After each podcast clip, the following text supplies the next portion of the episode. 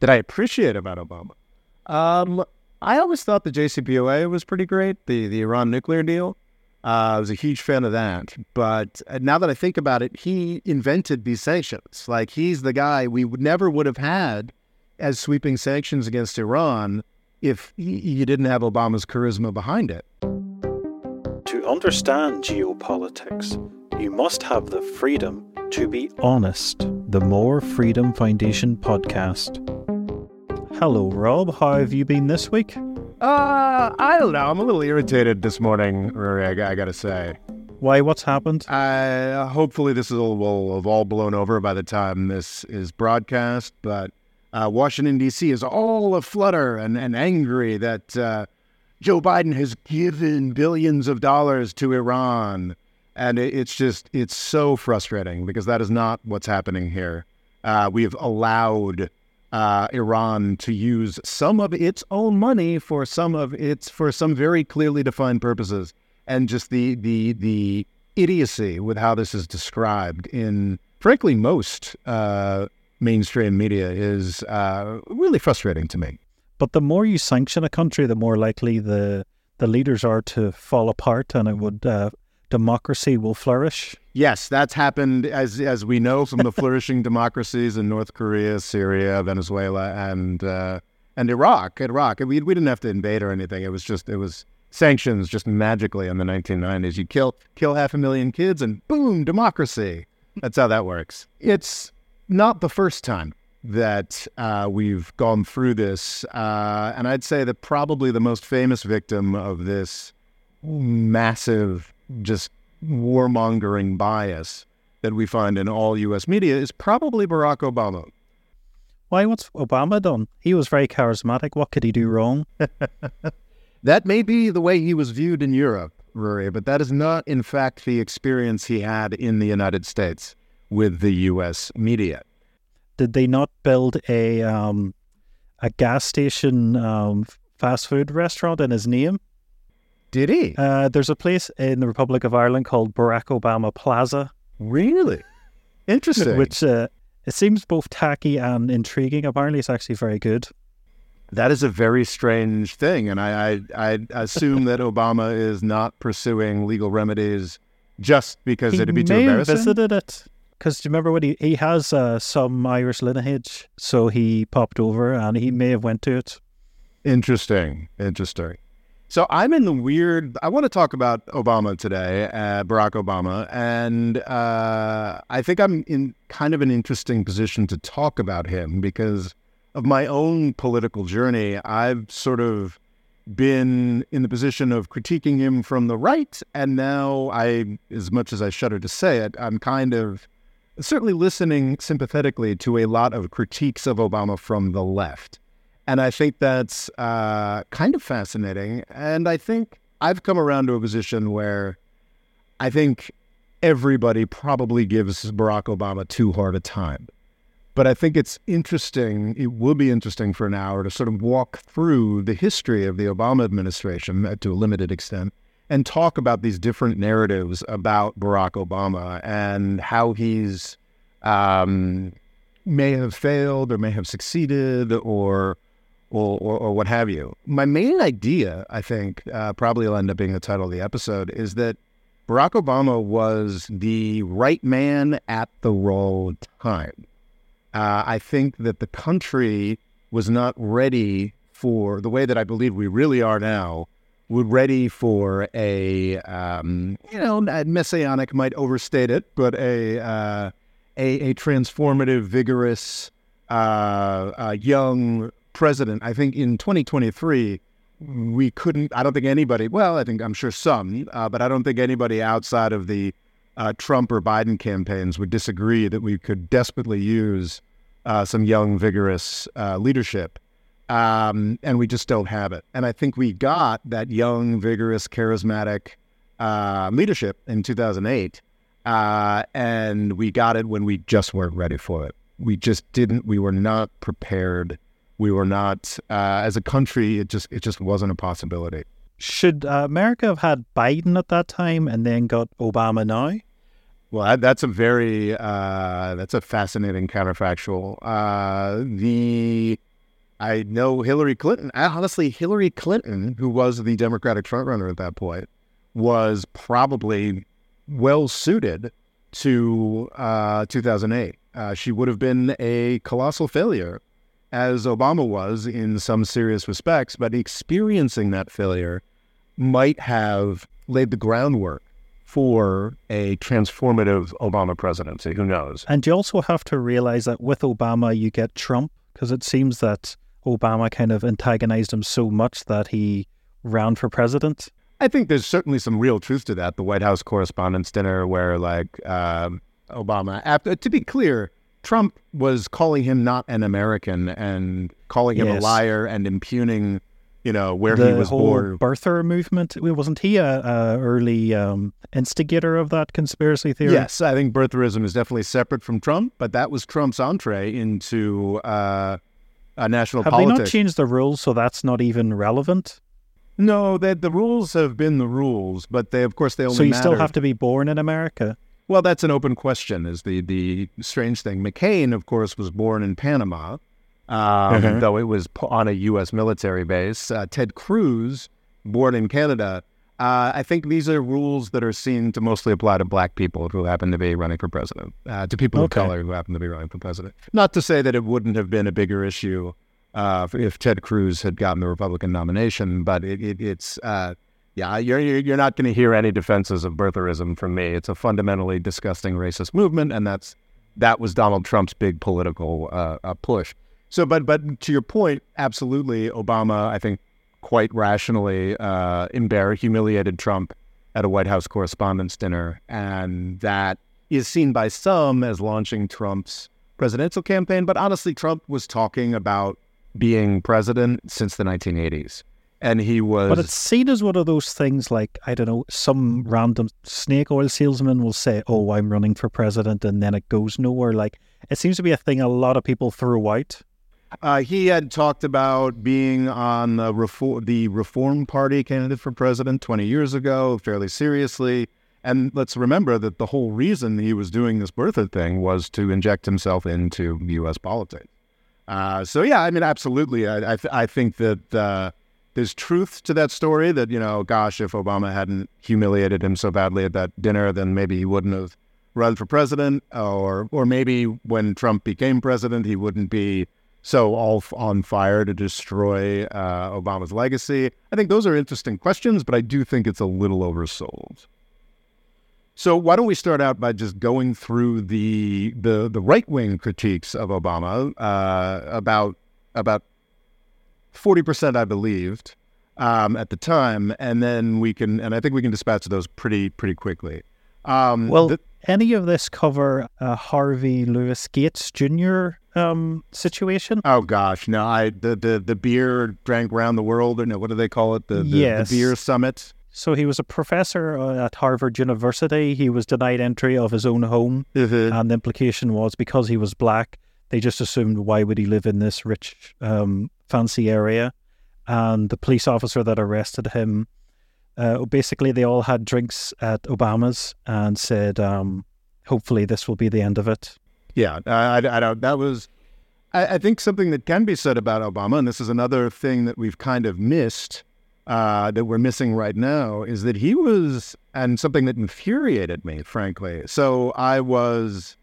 were more right-leaning when that was happening, but I was libertarian, and my libertarianism, unlike many people's libertarianism, was very focused on the injustice of criminal justice in the United States, the horrific mass incarceration.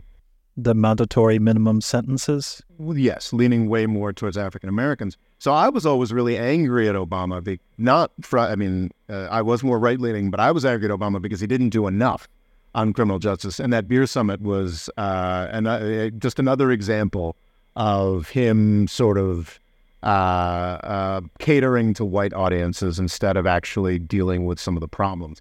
But actually now you look at it and you look at how divided we are right now, and you realize that um, Obama was pretty gosh darn good at catering to white audiences. The uh, I think people... Well, that really... also turned off. You know, you're saying he's catering to white audiences, but it seemed like it turned off a lot of white people saying that he was pandering to black people too much. That's an illusion. Like, and that's and and, and that comes into the category of uh, right-wing critiques of Obama that I never believed and always thought were horse. Basically, anything that Sean Hannity says about Obama is worth ignoring. Um, the, you know, from the tan suit to oh, he failed to salute appropriately to, to just utter. I mean, the, the the things that you try to stick to him. Uh, Solyndra is something that tends to stick to him. It was a, a program that funded a bunch of green companies, and one of them that may or may not have had too close relationships with Democratic Party politicians went bankrupt uh, spectacularly. That same program is also the reason why we have Tesla and electric cars. Uh, yeah, he gave Tesla, what, four hundred million dollars? I don't recall the exact details, but uh, so, yeah. So I don't think there are... I think Obama, perhaps, not perhaps, because of his uh, identity, because of the fraughtness of being this incredible target as the first African-American president, and at every point of his political career, he had to be cleaner, more careful. I mean, there's just, there's very little that sticks to that guy. I think his post-presidency is a little gross, frankly, like, uh, but he earned it, you know, he, he. He just goes around and, and gets Netflix deals and, and big handouts. But not everyone can be Jimmy Carter. It's true. Not everybody can be Jimmy Carter. So I'll, the personal complaints about Obama were always nonsense. The idea that, uh, and we'll get to this as we get to the left-wing critiques, like the idea that he was inadequately deferential to the thoughts and ideas of white people or was some kind of like black nationalist or is utter fantasy land. He didn't do anything about the nightmarish criminal. Rand Paul was better on criminal justice for African Americans around those issues than Barack Obama was for the vast majority of his uh, time in in power. After his last midterm, he did start doing a few very, very minor things. I think uh, tweaking some sentencing guidelines, uh, trying to, with uh, Eric Holder at the D O G, trying to rein in civil asset forfeiture, which is a really, it's basically cops stealing your stuff, uh, which is just fundamentally evil practice. So he did very, he did nothing on criminal justice. He governed as, and now I think I'm already falling into the, the more left critique of Obama. Um, and he was not a progressive, like by any stretch of the imagination. Like he did, we'll get into Obamacare later, but like he was... Fairly boilerplate Democrat then? He's a Reaganite. Um, much like the Clintons, uh, boilerplate Democrat as uh, through a boilerplate set by the Clinton family. Um, he was less spectacularly corrupt, but he was very much of the Ronald Reagan era. Incredibly pro-business, uh, incredibly pro-markets. Uh, Obamacare, his big domestic thing, was something that Mitt Romney had done in Massachusetts and was cooked up by the Heritage Foundation, a right-wing think tank. It is like giving more money to insurance companies is the main uh, function of Obamacare. Uh, but anyway, let's let's talk about the right-wing critique, that, that the stuff that was absolutely always ludicrous, and then the first stuff that I believed in throughout his presidency, and I now believe I was wrong about. So yeah, the the, the racist stuff, the the complaining that he like uh, this this like saintly. saintly non-corrupt guy, like just was constantly being talked about on Fox News as if he were uh, some sort of hoodlum or, or monster or something. It was just, and at the time, I could look at that, and that was just uh, obvious, transparent, racist nonsense. Um, beyond that, there was also this. There was just this image, and it was it was interesting because I have I have uh, you know older family members who in, engaged in this. Uh, people I respect in, you know, my communities, people who like sort of ran businesses and this and that, and they wouldn't, they wouldn't say anything sort of classically racist, but they would just be like, you know, the Obama uh, administration and their regulatory approach. Like I just, it's just, he hates business. He hates business. And it's just like, no, he fucking doesn't. it, it, it's, it's extraordinary how the Nazi had to tie himself into both to cater to white people, to cater to business people, to cater to that. And he did it. He pulled it off. Uh, he won two elections, like the popular vote, um, which is a rare accomplishment uh, for presidents in, in the twenty-first century.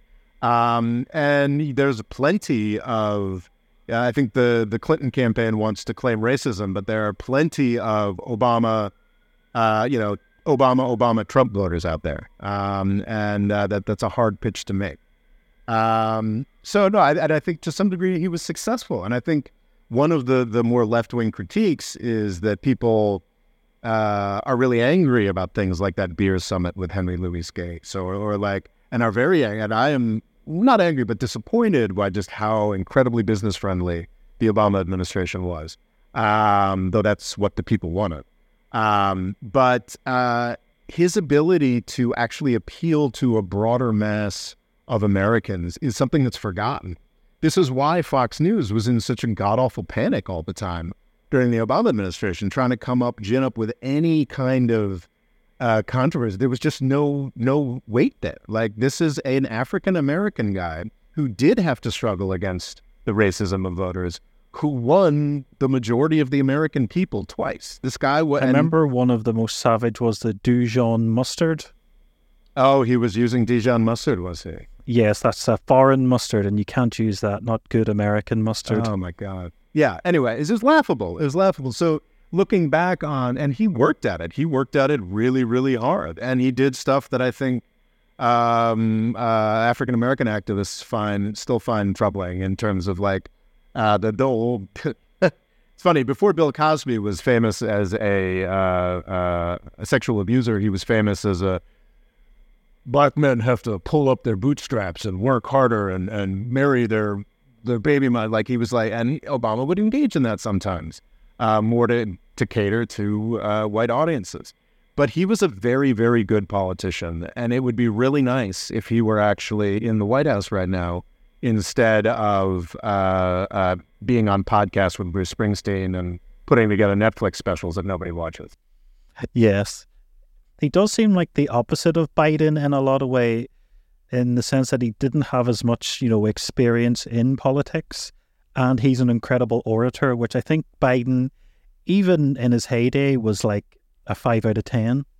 Well, that's why that's why Biden was picked. He wanted a, a savvy political operator, and people forget that Joe Biden and Barack Obama's relationship as vice presidents, as president and vice president, are like historically good.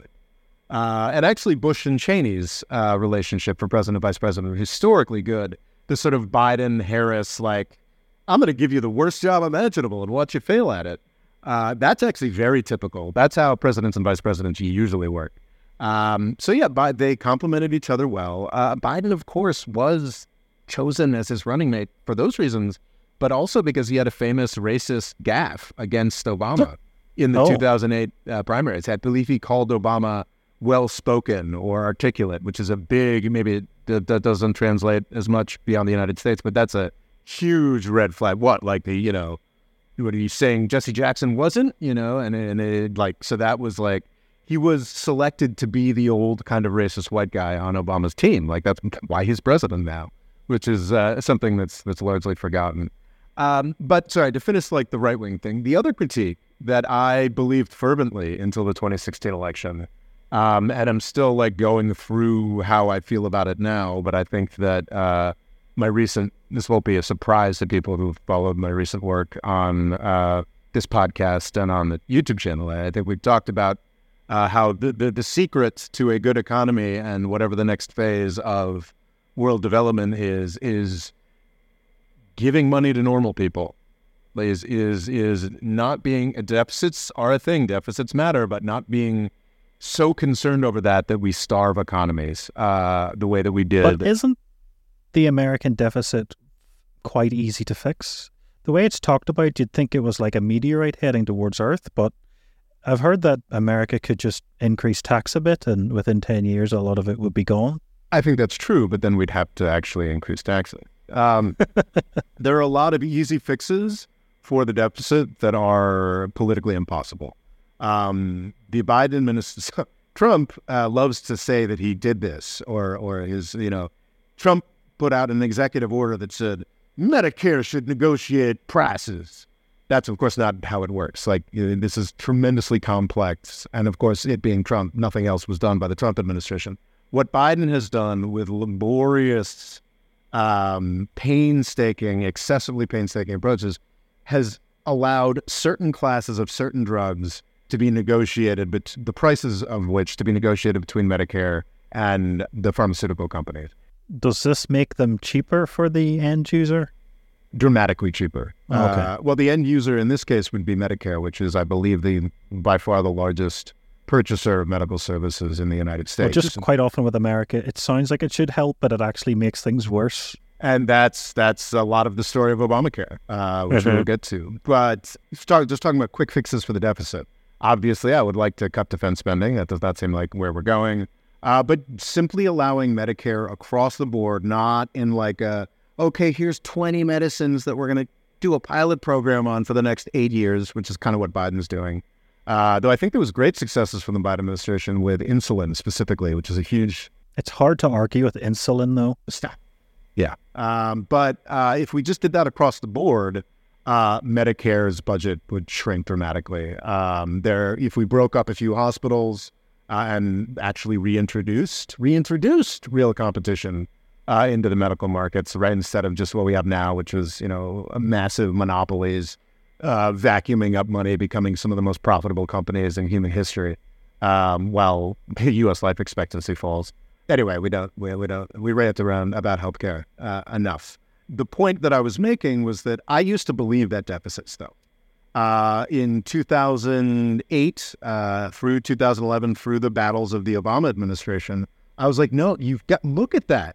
Like, we had a trillion-dollar deficit. Uh, I didn't blame Obama for that trillion-dollar deficit. I blame Bush and the financial crisis that required that trillion-dollar deficit. Um, and the deficit shrank throughout the Obama years.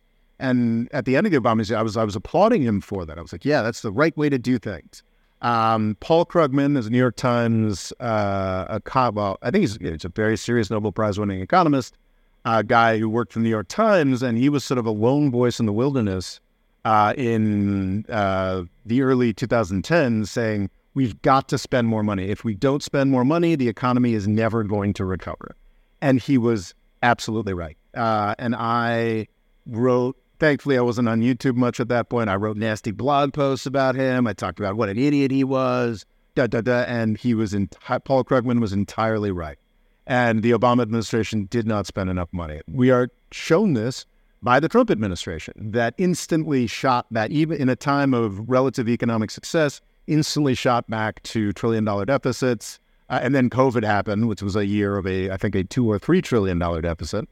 Um, and the effects on the U S economy and the world economy have been nigh miraculous, frankly. Uh, they have not been uh, at all catastrophic. Um, so just like most right-wing critiques of Obama are nonsense. Um, the parts that I thought were not nonsense, which is this deficit hawkery, that was my main complaint about Barack Obama when he was president, is he's spending too much money, blah, blah, blah, blah, blah. Uh, and then come the Trump administration and COVID, and we find out that actually spending more money has given us a healthier U S economy than we have had in decades. I think uh, the, the incident was applied to that, but it's because of the hyperinflation, people are... We are not experiencing hyperinflation. Inflation is dissipating, uh, like historically, magnificently quickly. It may not be quickly enough uh, for Biden to win in twenty twenty-four, but... Uh, Even compared to the eighties, this inflation isn't that bad. Yeah, it, it's not. I mean, it's been real. It's been a real problem. Oh, yeah, yeah. It's been, especially in a populist... But it's nowhere near hyperinflation. Oh, of course not. Exactly. That, that's hyperbole that you only hear from uh, Bitcoin morons and uh, the... the rest of the people in right wing media. But the dollar's media. Not backed by anything. Uh, yes, there, there you are. There you are. Yes, of course. Of course. So anyway, these right wing critiques are kind of nonsense to me. And what's interesting is now I'm finding myself looking at the Obama administration as more of a missed opportunity. If you consider that in two thousand eight, he had fifty-seven Democratic senators, and there were two independents, one of whom was Bernie Sanders. If you look at just those numbers, um, I think in the House in two thousand eight, because the Bush administration had been such a colossal failure, he had two hundred fifty-seven votes, two hundred fifty-seven Democrats versus one hundred seventy-eight uh, Republicans. That's not the supermajority, uh, which would be two hundred ninety, uh, which basically means if you have two hundred ninety votes for a partic- uh, uh, in a particular party, that party can do anything it wants. When was the last time a supermajority had been formed? That's a great question, Ray, that I cannot answer. I, I don't know. But it's incredibly rare what Obama had. Yeah, well, he didn't have a supermajority. That's important oh, no, he, to point But out. He was close. Yes, he, he was doing really well. I believe that uh, the Great Depression, uh, I believe Roosevelt had some pretty great majorities to work with for a while there. Um, but uh, but yeah, this was an incredible opportunity. And I I I lived in Washington, D C during this time period uh, through most of the Bush administration. I was there in two thousand eight, uh, the night that he was elected. I'm, I'm getting goosebumps just talking about it. I was there the weekend that he was inaugurated. Uh, it was probably one of the best party weekends of my life, of my life, you know, like, and the excitement, not just among this, this, at this very liberal city, but throughout the country at just the change away from the nightmare that the Bush administration had plunged the country into, the, the wars, the, the, the, like the, it really, I, I used messianic earlier, like as kind of a joke, but no, I mean, it was that feel like he was going to save us. He was hope. Like that, that iconic poster, that iconic hope poster, like it's, it became a sad joke, um, and has maybe seen that way since, but man, we, we believed it. I mean, I didn't believe it. I was like, oh, this is, well, you know, Republicans really know what's going on. It's just Bush that sucked. That's where I was. But I, I went to the parties and I enjoyed them. I, but even I, who was like conditioned to be very anti-Obama, was like, well, thank God it's not Bush anymore. And like, you know, maybe we can get a change. But I had friends who just had no real connection to politics more generally, who came in from Michigan for the inauguration. Just really like a time of, seemed like incredible hope. Uh, the this incredible, I mean, look at what Biden has been able to accomplish with barely a one-vote majority in the Senate. Is it Joey Manchin keeps coming up? I think it was Joe Manchin was the most important figure in the last uh, uh, Senate, and I think he's got one more vote now. But now Dianne Feinstein is is in, you know, literally falling apart in front of everybody. And, and in a and, situation like that, are they just given lots of personal favors to make them agree to whatever the government is trying to pass, or absolutely. What way does the persuasion works? Absolutely. Joe Manchin is tremendously significant. He lives in I've, a mansion now.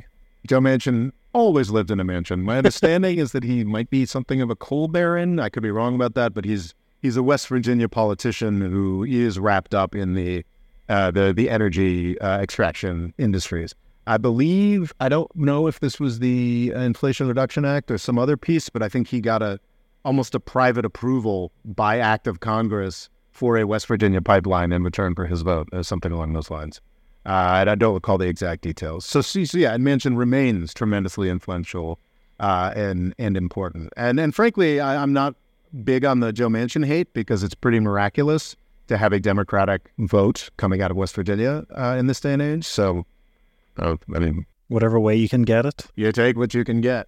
So that's the picture that uh, left-leaning or just people who want more money for normal people instead of rich people um, look at and say, like, God, I, I remember what this was like uh, the night that he was elected. I remember there was a march down sixteenth street in Washington, D C to surround the White House with people shouting, our house, our house. I, I mean, I, I was... It was incredibly exciting. Yeah, I mean, sorry, I'm just like falling into like a nostalgia for for youth um, uh, a moment here. Uh, but it was so hopeful and so exciting, and not much came out of it. And that's the left-wing critique that I think I find more compelling and more interesting uh, to to analyze and think about. What was the biggest thing he squandered in that period? Well, those majorities, uh, for sure. Um, but I mean, I, what was there anything there was being talked about that could have been getting passed that didn't, or was it just not really in the air at the time? Uh, the public option for healthcare is a really, really great one. Uh, card check. Yeah, I'm not too familiar with the intricacies of that, but I think the union folks are really, really into uh, card check, which was a certain legislation that would make it easier to unionize workplaces.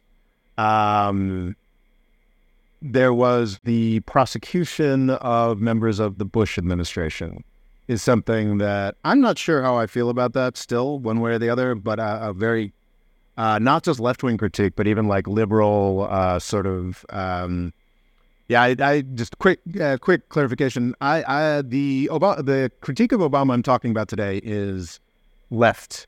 The liberal uh, critique. In the United States, liberal and left are seen as somehow synonymous, and they're very much not. Like, liberal, I see, is certainly more socially progressive, but like fiscally conservative, or, or, or what, or what have you.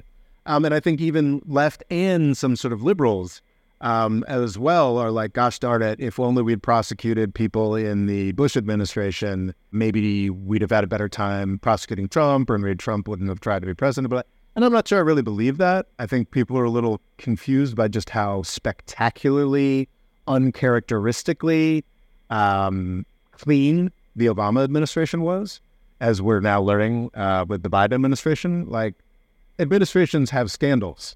Uh, that's it's it's corruption's gonna happen. Are normally children that do stupid things? Yes, children that do stupid things. But I would not be at all surprised uh, if, with the we're only in year three of the Biden administration, and courts work very slow. Courts and cases work very slowly. So if we do, which I hope, get uh, a year eight of the Biden administration, I assume it'll end the way that the Bush administration, the Clinton administration, the Reagan administration, uh, what was the two-year uh, presidency before the Reagan? Uh, oh, the Nixon administration. Yes, uh, the Nixon administration, the Johnson administration, uh, the I don't recall if the Eisenhower administration had any massive scandals by year six of, uh, but they probably did. Um, everybody since Eisenhower, with the exception of Obama, has spent the last year or two of their eight-year presidency mostly dealing with the corruption and nastiness of their... So frankly, while I absolutely believe that uh, people in the Bush administration belong in jail for what they did to Iraq and Syria, I do think that Obama's general principle of like, yeah, let's let's not start this, the go down the road of prosecuting everybody, Um is defensible, if not the right thing to do. Um, so those are like the main the main big critiques. I think that that is twenty twenty hindsight. Uh, I think that that left-wing critique of Obama is compelling. I think it's interesting. But in part, I wanted to do this episode to argue against it. Not strongly, but but softly. I mean, this critique isn't ridiculous uh, and or proven wrong, like the majority of the right-wing uh, uh, critiques of Obama. Uh, but it is, I feel like it, it betrays a lack of understanding of where we were as a country in two thousand eight. No question, we were desperate for change. No question, we we we wanted something new. But I think, certainly myself, uh, by the fact that, you know, I'm a relatively intelligent uh, politics follower guy, and I was uh, certainly less experienced version of that, uh, two thousand eight to twenty sixteen. But, but I think I was still relatively on top of it.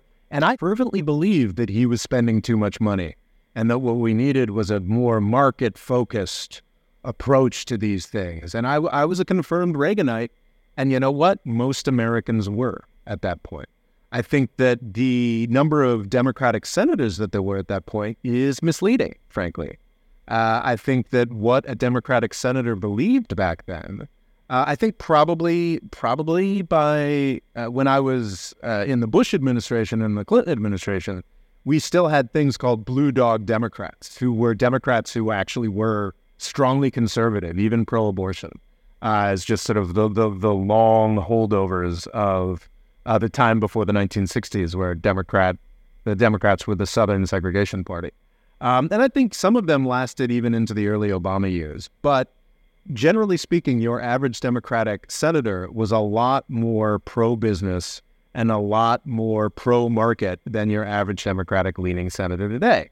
Honestly, than your average Republican senator today. You even got, not many, but you've got some Republican senators today who are like, hey, wait a second, maybe handing the entire economy over to a collection of technology companies and monopolized hospitals hasn't worked out so well.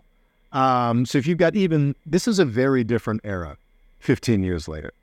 Um, and I think it's important to remember that he had that, that, that very slim major, not very slim. He had that large majority for all of two years. And then even with the, the very minor things that he had tried to do in that two year period, he lost it and he never had control of, I Did, did he never have control of either house of Congress for the rest of his six so. years in power? I, I don't believe he did. And that's, I think, an indication of just how not ready we were. Now we are ready for some transformative change. I think that Obama you know, what a president is, is how they govern. And Barack Obama governed as a pro-business Reaganite, and he is now spending his, his post-presidency reaping the rewards. But do you think Obama wanted that much change? Well, see, that that's exactly the question that I'm getting to. Like, I think that that's how he governed in from two thousand eight to twenty sixteen, because Obama is a politician. Joe Biden is famous as for being the the senator from MasterCard. Um, he's, you know, he, he from Delaware, you know, always doing what business wants. Um, he's now actually probably the most left-leaning, it's a very low bar, but the most left-leaning president since since since Nixon or Johnson at this point. In an American sense of yeah, the word. In an American sense of the word, exactly. Um, I think that the Obama that we would have gotten in twenty uh, in twenty twenty would have been very different from the Obama that Obama was forced to be between two thousand eight and twenty sixteen. I think there is a palpable, uh, I mean, some of the critiques of Obama that like maybe he was a little checked out in some ways, he was a little distant, he was a little this, that, and the other thing. I, I think it's frankly, uh, considering what he and his family were subjected to by right and left-wing media Uh, in the United States, I think it's entirely possible that, you know, after the third or fourth year of his presidency, he was like, well, I'm going to try and do some nice things in foreign policy, which also came to nothing, as you know, from our many, many Iran discussions. I'm going to try and do some nice things in foreign policy and just sort of have fun and, you know, position myself well to get paid afterwards. Because that's all we asked of him, really, as the American people. I think it's very easy to sit here in twenty twenty-three and be like, oh God, look at those almost sixty Democrats he had and this, that, and the other. And it's just, it's not, I mean, we're, even in twenty twenty-three, we're not there yet. Even after we've had these really solid, pretty undeniable examples of the COVID experience and the Trump administration and like their approach to fiscal policy, we've still got a ton of people in the Senate who are just like, okay, okay, now when, when can we go back to just talking about the deficit the whole time? And, of course, not doing anything uh, about the deficit that would impact uh, corporations in any way. We're not going to take any of that easy low-hanging fruit. We're going to figure out how to cut programs. Like, there's still Democrats. Like, um, uh, I do not demonize Joe Manchin that much. Again, it's a miracle. But uh, Kristen Sinema, you know, it, this is living in a state that's mostly a blue state, and her main concern is making the world safer for private equity people. Um, Kristen Sinema is kind of uh, famous because she likes to put herself out there as the, the sort of swing voting, but there are still plenty of Democrats in the Senate uh, who are pretty in hoc to big business. Uh, but there are fewer, dramatically fewer, than there were in two thousand eight. And even the ones that are in hoc to big business are politically engaged people who have eyes and are thinking in different ways now. So do you think a lot of that's to do with COVID? I think a lot of it has to do with COVID, yes. Uh, and specifically the fiscal experience we've had that we've talked about before, just that like the U S economy has been extraordinarily durable despite uh, the incredible COVID shocks, despite the inflation. Uh, people keep buying stuff, but the U S economy rem- remains the wonder of the world. I would argue pretty clearly because the government gave money to normal people. And I, and I, I am not the only person by far who has noticed this. I'm not the only person who has seen this. Uh, Paul Krugman was right uh, that the government in, we would have not had the, the, the jobless recovery that we had during the Obama administration. We would not have had Donald Trump as president if the Obama had been allowed to put a little more on his stimulus package, had been allowed to spend a little bit more money. Instead, what we got, and this is what a lot of, uh, I think a lot of Democrats legitimately want to do, and a lot of Republicans want to do because uh, Republican is president, um, what they want to do is what we did in the Obama years, which was very quickly shift to spending as little money as possible, to deficit reduction. And so before the economy had recovered, we switched to deficit reduction, which meant that the government was putting less money in the economy, which meant that the economy had a more anemic and crappy recovery, um, which gave us Donald But still Trump. Giving lots of money to the big corporations? Oh, of course, yes. Well, that's always, it's a market-based solution. Markets, markets, markets, markets. I think Obamacare is worth talking about a little bit Because it does seem like it has been a success despite its failings. Well, I think it's it's debatable. Uh, everybody's healthcare who could pay for it in the United States got more expensive. And in some cases, really, like, ruinously more expensive.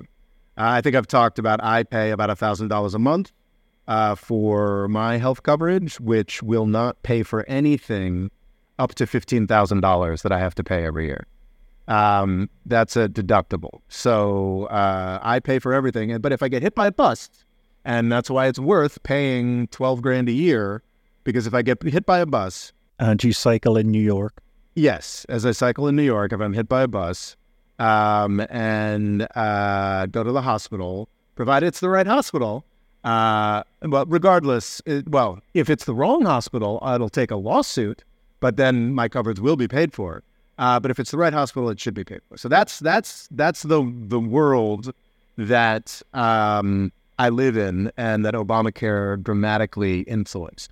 Now, what people who I think some people, I think uh, Matt Stoller on Twitter, a guy who I both like and uh, dislike uh, his takes on things, um, often just talks about the expense. What's not appreciated, and I, I got a, a more full appreciation for, of by like reading through this book, which is basically just about uh, the process of Obamacare coming in. America's Bitter Pill. Yes, America's Bitter Pill by Stephen Brill. Um, it's funny. It's a book from twenty fifteen, and it's it's. still rooted in the pre twenty sixteen thinking. I think if I'd read this book in twenty fifteen, I would have completely agreed with it. And like, mm-hmm. But reading it after the twenty sixteen election, after seeing like, you know, getting a better sense of the disaster uh, of much of U S life over the past forty years, uh, I find it a bit a, a bit sillier. What people forget about Obamacare is that it did absolutely make massive changes. Yes, um, I think significantly more people got coverage, and that's great. But also, fundamentally, the nature of U S healthcare changed in a dramatic way, in two dramatic ways that I think people don't remember. Um, and that's why... So this was a good thing that Obamacare did. So before Obamacare, you had this thing called pre-existing conditions, where, like, if you were sick... under a different employer, and then you switch to an employer and you um, wait to get under their insurance company, you could be denied because you had an ongoing illness. Or would that include injuries that you got at the other job? I believe so. I, I, I don't have the minutia of pre-existing, but, but people could be denied health insurance because they were sick, because they had a chronic issue. They were they could be denied health insurance. Like, that sounds insane, but that is the way things were in the United States before, I guess it was passed in two thousand nine and and uh, um, came into full force in, in a number of years after that. But that's that's the world we lived in. Also, and this is extraordinary, you could be denied coverage because you had a maximum on your health insurance. So basically, you could be undergoing cancer. You think you're fully insured. You think you've got a great insurance program. And they're like, sorry, you've made it past half a million dollars, so... you got to pay for the rest of your chemo. Like, that was just normal. That's just how insurance functioned. And Obamacare did change both of those massive uh, injustices. So, like, it's it's a it's a it, it was a step forward in that uh, now what we got to worry about is cost, and what we have to worry about is deductibles. Uh, the out-of-network thing has become a much much bigger thing. Insurance companies can't deny care for Uh, pre-existing conditions, but they can just sort of say, because like, oh, I'm sorry, that doctor you want to go to, or that doctor you went to, or that ambulance company you went to isn't on our list. Not on our list, so we don't pay for it. Um, which is, I think, uh, people who have insurance and the money for lawyers don't have to worry about that so much, but that's not the case with a lot of people. Um, and also deductibles. I have my fifteen thousand dollars I get to pay for my first fifteen thousand dollars of health expenses, uh, and uh, that is the case for a lot of people. And I think that that is absolutely something that needs to be addressed. But I think it's worth remembering that Obama tried to address that. There were people in the Obama administration who wanted a public option that would keep these health insurance companies a little more honest. Uh, and it was shouted down by people like me. Uh, people who are like, oh, no, no, that's too socialistic. That's this, that, and the other thing. Um, it's important not to blame Obamacare for the changes that Republicans have been forcing onto it. Uh, the whole point was that uh, one of the main cost-saving mechanisms of Obamacare was that everybody was going to be forced to buy health insurance. And my understanding is that the, so that would mean that all these healthy people who didn't bother with health insurance would be paying into the systems as well, so then it could be cheaper for everybody. Uh, what the Supreme Court under Roberts did, I believe, uh, I believe I'm remembering this correctly, is they basically took that out. There was no longer a mandate. Nobody had to buy health insurance. So healthy people went back to not buying health insurance, and costs went up for everybody. That's only one of a number of uh, shifts to Obamacare that have been created by Republicans working at multiple levels of government. Um, but fundamentally, Obamacare was a Reaganite solution. It was Romneycare. Uh, what the insurance companies were able to get, because they own so many senators, in return for the end of the pre-existing conditions thing, the end of the maximums, in return for that, they got this structure where, like, the the goal isn't like Obama or the government is going to provide you health care. It's you have to give money to insurance companies. And all the healthy people have to give money to insurance companies, too. Uh, that was a kind of crazy way to tr- attempt to expand uh, health benefits. Uh, but that was exactly the sort of thing that most Americans who thought about politics still believed was the only way to do things. It's it's Reaganism. It's, it's markets are best. Business knows best. Uh, yeah, sure, maybe there's been some externalities that businesses aren't handling well. Well, if we just channel the right amount of money to the right businesses, it'll work out okay. And to some small extent, you know, Obamacare is not a, a, a failure. Um, it's dealt with those issues I talked about. It has expanded coverage, but it has created nightmarishly profitable health insurance companies and hospitals. Like, like, like the, if you look, like really only tech companies and hospitals and defense companies have been doing Uh, as well, you know, comparably well over the past uh, over the past fifteen years. Um, so, yeah, Obamacare is not a crazy failure, but it's also not a staggering success, in part because the U S public, or at least our representatives and the the intellectual classes around it, just didn't want it, because twenty, two thousand eight was not twenty twenty-three. Just wasn't. Just wasn't. Also, I think one of your uh, personal gripes with Obama would be Libya. Oh, man. Yeah. Uh, Obama's foreign policy was a was a travesty. Is what happened with Obama, does it prove uh, Vladimir Putin wrong? Because it seemed to be, it's seen that, you know, America leads NATO. But when it came to Libya, France and the U K seemed to, you know, want what happened happened and kind of pushed America to um, implement its amazing drones. Well, that was a tra- that was a terrible. Uh, I think I talked in the last podcast about how, you know, David Cameron and uh, Nicolas Sarkozy are some of the greatest betrayers in the United States. We talk about Benedict Arnold. Uh, you know, he's our the famous first American traitor or something like that. I, I think that David Cameron and Nicolas Sarkozy should be seen as the first European traitors uh, for giving uh, that amount of. Uh, European freedom away, frankly, because the destruction of Libya, along with the destruction of Syria, is what led to the refugee crisis that has kept the E U from accomplishing much of anything over the past decade. Uh, and that was, to some extent, uh, led by France and Britain. But I think, as we've discussed before, that's kind of blown out of proportion. That's not actually the case. Uh, the uh, United States did almost all of the heavy lifting there, and use, I mean, in part, you can actually see, I mean, it's all part of U S empire. Uh, I think that uh, Obama, it's funny, I like Obama, you know, like I think he's, you know. He, well, I think we all like, do. That's what's, he's incredibly likable and charming. Exactly. Um, so I, I'm leery of being too, in the domestic sphere, I think it is understandable what a disappointment he was. In the foreign policy sphere, I can come up with, and I'm about to engage in, a bunch of excuses for why he was so horrible. But at the end of the day, the buck stops there with the president. He made these decisions. They would not have happened without him. Military-industrial complex hasn't killed anybody since Kennedy. So, you know, he, he you know, he wasn't forced to do this. Um, I'm not entirely sure the military-industrial complex uh, killed Kennedy, but I'm not entirely certain they didn't. And I think every president thinks that to themselves as they make their decisions at the end of the day. That's interesting.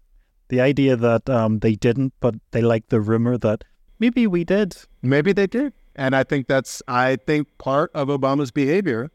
Because, uh, wow, would that be an easy guy to put together a fake assassination of. Um, many, many will- willing folks who just needed to be, you know, given the right opportunity. Many willing racists. Don't know how much of Obama's thought process that was. Uh, but it's interesting to speculate about. Uh, but no, Obama made the decision to destroy Syria. Obama made the decision to destroy Libya.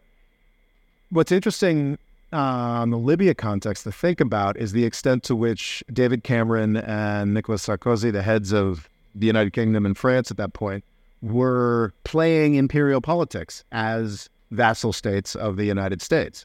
Uh, it was in their interests to be able to demonstrate to other people in Europe, even, that they had worthwhile military technology to purchase. Um, so they were part of the lobbying push that convinced Barack Obama that if you wanted to do anything, you know, if you wanted to do the Iran thing, I think Barack Obama's wanting to do the Iran nuclear deal, which is a very good idea, an incredibly good deal for the United States, led him to make a lot of horrible decisions that he was being lobbied to make by the missile salesman that... To make it look like he was tough? Yeah, that populated his own administration, that populated the European governments, uh, the, certainly the French and British governments at the time. Uh, but at the end of the day, uh, Obama is responsible for his own horrific foreign policy. And you can... Uh, there's plenty of content on uh, these various channels of me talking about uh, his horrific foreign policy. Uh, but uh, it's his domestic policy that I wanted to talk about today, and I think we've, I think we've done a fairly good job of covering it. Well, I was going to say, what's the big standout that you appreciate about Obama? That I appreciate about Obama? Um, I always thought the J C P O A was pretty great, the, the Iran nuclear deal. Uh, I was a huge fan of that. But now that I think about it, he invented these sanctions. Like, he's the guy we never would have had as sweeping sanctions against Iran if you didn't have Obama's charisma behind it. He invented the sanctions that are currently starving Iran to death, and it was monstrous of Trump to bring them back. So I don't know. I really love his Cuba policy.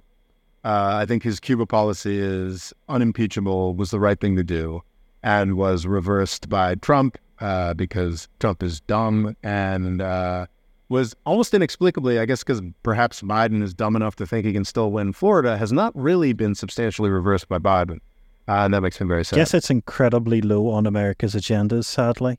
Cuba is at the bottom of the U S agenda, which is striking. I just read a book on Cuba recently, and it just, it was all important to the United States. I think the biggest C I A office in, in the world was in Miami to focus on Cuban refugees. This is during the Cold War. Weren't there like American politicians sworn in in Cuba? Uh, yes, well, that's a nineteenth century thing. Uh, so, oh, yes, but it still happened. Of course, of course. The state that got away, Cuba. That's exact. I think the state that got away is a very good description. Uh, but now it's, yeah, it's not. The United States now looks further afield for its obsessions, um, which is perhaps a, a testament to uh, still growing uh, U S power and reach. So what do you think he could have done now, just being able to spend the money that he should have on the poor? What, do you think he's going to, I mean... I don't know. I, I, I, I'm not I'm not a big guy on the big personal charity guy. Uh, I, I tend to believe that the government should, I mean, I, I approve of it. I think it's a nice thing to do, but I don't, I, it's kind of hard for me to tell uh, Obama to, uh, you know, he should give up his Netflix money to... Uh, Sorry, if he was in president now, if we had done that um, Biden swap. Well, I think the I think he would be able to actually push through uh, some sensible student debt relief. Um, if he'd had a, imagine if the resources and thought that went into Obamacare, because it is not an uncomplicated program. Like did like American healthcare is just complications. Like just reading this book, you appreciate just how the incredible level of sophistication and effort that was put into it. And it's very expensive to push all that paper around. Yes, yeah. Biden's student debt relief um, is a band-aid on a bullet wound. Um, I think that absolutely what he had proposed should have been done. It would not have improved the situation. But I, I do think that education policy in the United States is something that could benefit from a Obamacare-style effort, the U S healthcare could have benefited. So, like, the resources, the intelligent people the, the, that was put in here, but they were put into trying to understand and reform the um, U S medical system when the United States wasn't ready for it. Like, when, when every, it's just fascinating reading these discussions and how deferential everybody, uh, uh, the Republicans, of course, but also the Democrats in the Congress and the Democrats in the administration, had to constantly be hand-holding and deferential to these uh, monstrous healthcare companies uh, that are now, uh, thanks to Obamacare, significantly more monstrous and monopolistic. Um, and I think that I think that even if Obama had come in with the exact, what's so depressing, Rory, is that if he came in with the exact same agenda he came in with in two thousand eight, reform healthcare, close Guantanamo, uh, uh, stop spending so much money on defense, end some wars. If he came in with exactly that agenda in twenty twenty, most of the things would still be there, which means that he didn't actually solve any of the problems he intended to do solve in two thousand eight. Because it wasn't possible to solve that, because the U S public and the U S political classes weren't ready for what we're ready for now. So yeah, it's uh, yeah, it's kind of a shame, you know. Can can we repeal that amendment and get him running again? And uh, I mean, he's still what two decades younger than. Uh... Oh, I was surprised actually. He did like how old is Barack Obama? A third term and from Kenya. I think that's quite a push. Yeah, I mean, but he'd be sixty. Imagine how mad he's only sixty-two years old. Like now. Like, imagine that's a whippersnapper that. for uh, American politics. Yeah, you know, because uh, it was only after F D R that we uh, that we stopped letting uh, folks uh, serve uh, more than two terms. But uh, yeah, no, I, I think that uh, Obama is what Obama's legacy is. What do you think? He still has the charisma and popularity to win another election? Oh yeah, oh yeah, yeah. And it, it, the thing is, it'd be easy. Like he, you know, he'd have to do another thing that would make all us progressive criminal justice people like uh, uh, outraged. But you know, he'd like propose like a nasty policy about the homeless or something like that. And like every, every not every, but you know, enough Trump racists would get back and get back in line behind him. Um, you know, it, it's like it wouldn't be that hard. But it's illegal, and I don't actually. I, I think it is a very good thing that we only have two terms for American presidents, especially well, they usually because, don't seem to last that long, according to you. Well, yeah, and that's a, that's a virtue of our system. Unfortunately, like I, I think, yeah, now would be the worst time, I think, because we, I think we are at a point. I'm not like some catastrophist or what have you, uh, like oh, American democracy is dying, but we are at a fragile point uh, for American democracy, and I think, uh, uh, as fun as it is to fantasize about a third Obama term, uh, when the country's actually ready for uh, some some real change. Some real open change uh, would have uh, would be bad. I, I think I can say that confidently. I think it's good that people only have certain outings. Uh, I just wish there was another uh, another politician with his charisma and. Uh, so there's none you could see coming through in the next ten years. There are ones you can imagine, but there's structural reasons. Unfortunately, both Trump and Biden have control of the the relative ap- apparat apparati apparati or something. I mean. I like Gretchen Whitmer in Michigan. I like uh, uh, Gavin Newsom in California. I'm not saying I love these people. I'm saying like they seem like relatively savvy, relatively correct, charismatic people.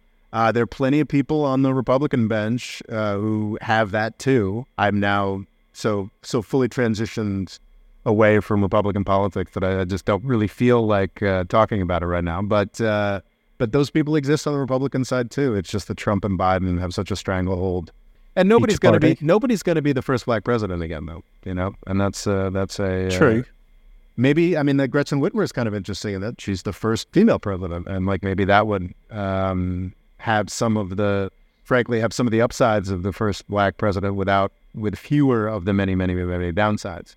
But also more sexism is a real and bad thing. So, yes, definitely. Anyway, we've given Obama an hour, and uh, I think uh, I unless think he's on the show. Uh, we'll not give him another hour. That's true. Yeah, Barack Obama's got to come on, come on, and uh, he'll be defend our first. His record. That'd be a good get, right? That'd be for our first interview. It's Barack hard to Obama. Beat. Yeah, that'd be that'd be pretty solid.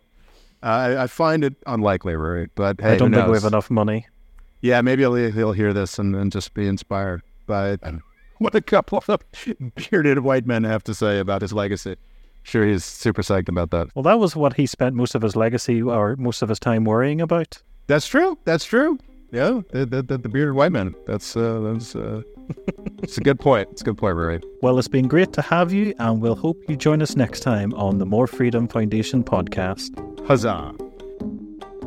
The More Freedom Foundation is also available on YouTube and TikTok. Rob's Twitter is Rob O'Law, and he's also written a book called Avoiding the British Empire: What It Was and How the U S Can Do Better. And music provided by Kevin MacLeod.